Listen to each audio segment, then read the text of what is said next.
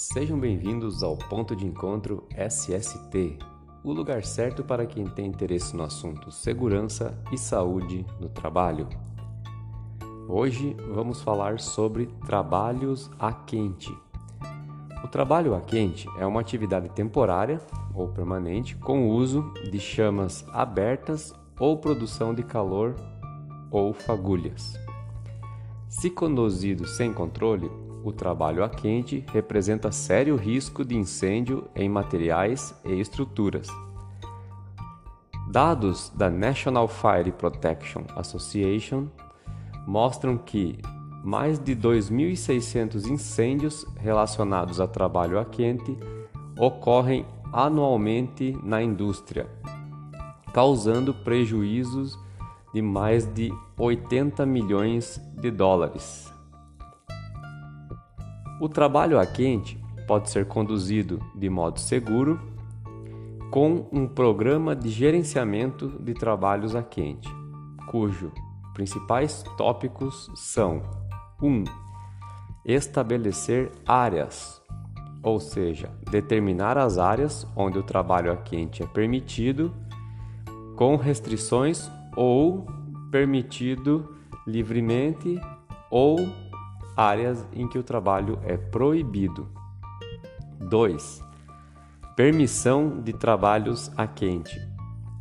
Para autorizar o trabalho a quente, deve-se designar em um formulário específico uma pessoa responsável para fazer esta autorização. Usar o formulário. Se não for possível evitá-lo, autorizar o trabalho a quente mediante autorização formal e somente quando as precauções necessárias forem tomadas. 4. Garantir a política. Assegurar o conhecimento e cumprimento da política por parte dos funcionários, sejam eles próprios ou terceiros.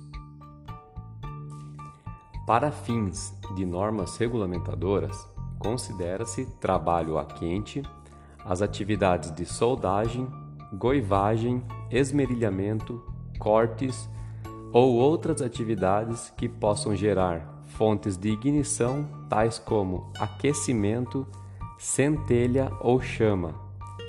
As medidas de proteção contemplam as de ordem geral e as específicas, aplicáveis respectivamente a todas as atividades inerentes ao trabalho a quente e aos trabalhos em áreas não previamente destinadas a esse fim. Uma medida de proteção coletiva importante é que nos trabalhos a quente é vedada a utilização de escadas de madeira. Também é proibido o uso de lentes de contato nos trabalhos a quente. Todo trabalhador que irá atuar com trabalhos a quente deve participar de um curso básico para trabalhos a quente, com carga horária mínima de 8 horas, em que o aluno deve conhecer sobre classes de fogo, métodos de extinção tipos de equipamento de combate a incêndio, sistemas de alarme e comunicação, rotas de fuga, equipamentos de proteção individual e coletiva e práticas de prevenção e combate a incêndio. Além disso, como curso básico de trabalho a quente, de acordo com a NR34, nós temos módulo geral, com carga horária mínima de 4 horas, e um módulo específico com carga horária mínima também de 4 horas. Nesses cursos, além do observado anteriormente, serão analisados estudos relativos à norma específica, identificação de perigos e análise de risco, permissão de trabalho, limites com relação à explosividade,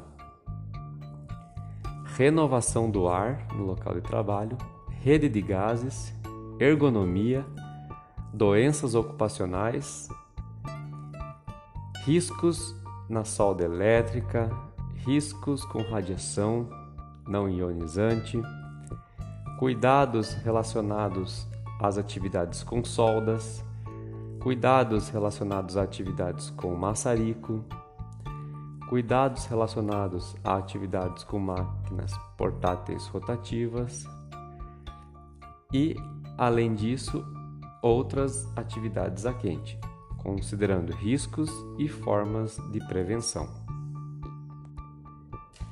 E para encerrar o dia de hoje, em homenagem ao Dia Internacional das Mulheres, a mensagem é de Madeleine Albright.